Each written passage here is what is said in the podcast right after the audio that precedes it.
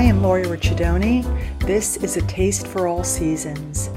Join me in exploring the world of seasonal living through food, culture, and lifestyle.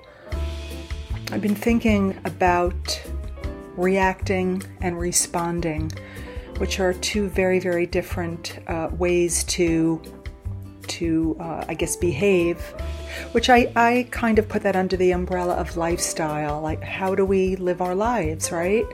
Um, and there are so many, so many ways to do that. Are we doing it consciously, unconsciously? Are we mindful about our words? Do we measure our thought? How we communicate is so important, whether there is an ear on the other side, if someone is listening. And I have had, as of late, an experience where an email came in from someone that I really care about and that has been in my life for 40 years. And I could have very easily reacted to it. And because of the practices that I've been doing over the years for four decades, I just took a breath. I sat with it.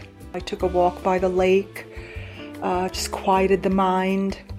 Try not to run over the, the dialogue that came in over and over and over again. It's so easy for the mind to take us to a place, and in turn, we would react to something. So, you know, maybe this is just the lesson for me right now. Once again, how will I respond? To really sit with information that comes in, however disturbing is the word I'm going to use and to really look at it, sit with it, be open, let yourself be vulnerable. Do I have a part in this? There's always a part in, in, in, every relationship, I believe. I, I think that, uh, you know, whether it's an intimate romantic relationship, family, friend, there's always a little bit of a part that we play in that. You know, sometimes we uh, have to sit with is this a relationship, even though it's been in my life for such a long time, is this a relationship that serves me right now? And of course, that can go both ways. And I think it's really important if we're going to communicate something, if we feel hurt or disappointed or whatever it is that we're experiencing from someone that we care about and we don't feel uh, we don't feel supported to communicate that in a gentle way, in a kind way, and to take a moment and think about what is the result that I would like to have? Do I want to nurture uh, this relationship? Do I really want to throw the relationship away? Uh, what would I like the outcome to be? So for me, I could, of course, we could only speak for ourselves.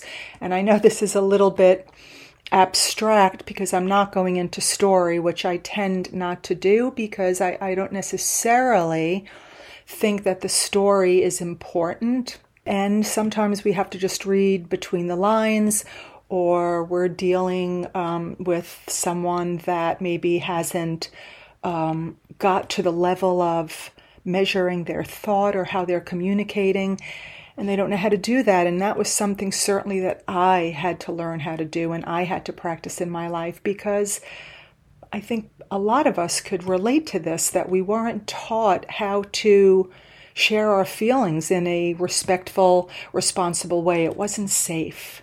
So, you know, we'll flare up or react in a particular way. So for me, how will I respond?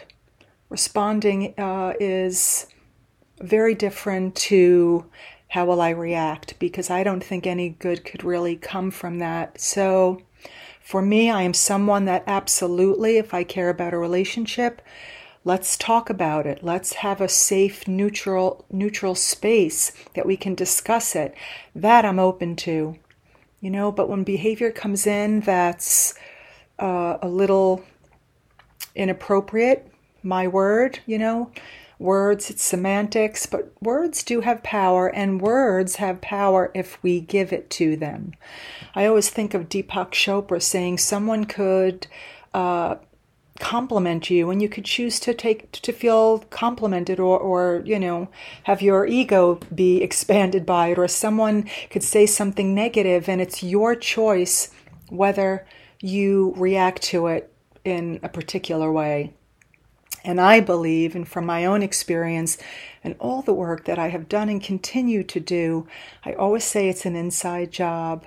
I think that it's not an easy uh, thing to, to really look inside and be honest with yourself and see where you are. So I learned a thing or two once again. I mean, we're here to learn, I believe. Um, and how I could have maybe responded when a situation came in at that moment and not withholding and not sweeping it under the carpet, talking about the elephant that's in the room. So, responding, reacting, think about it.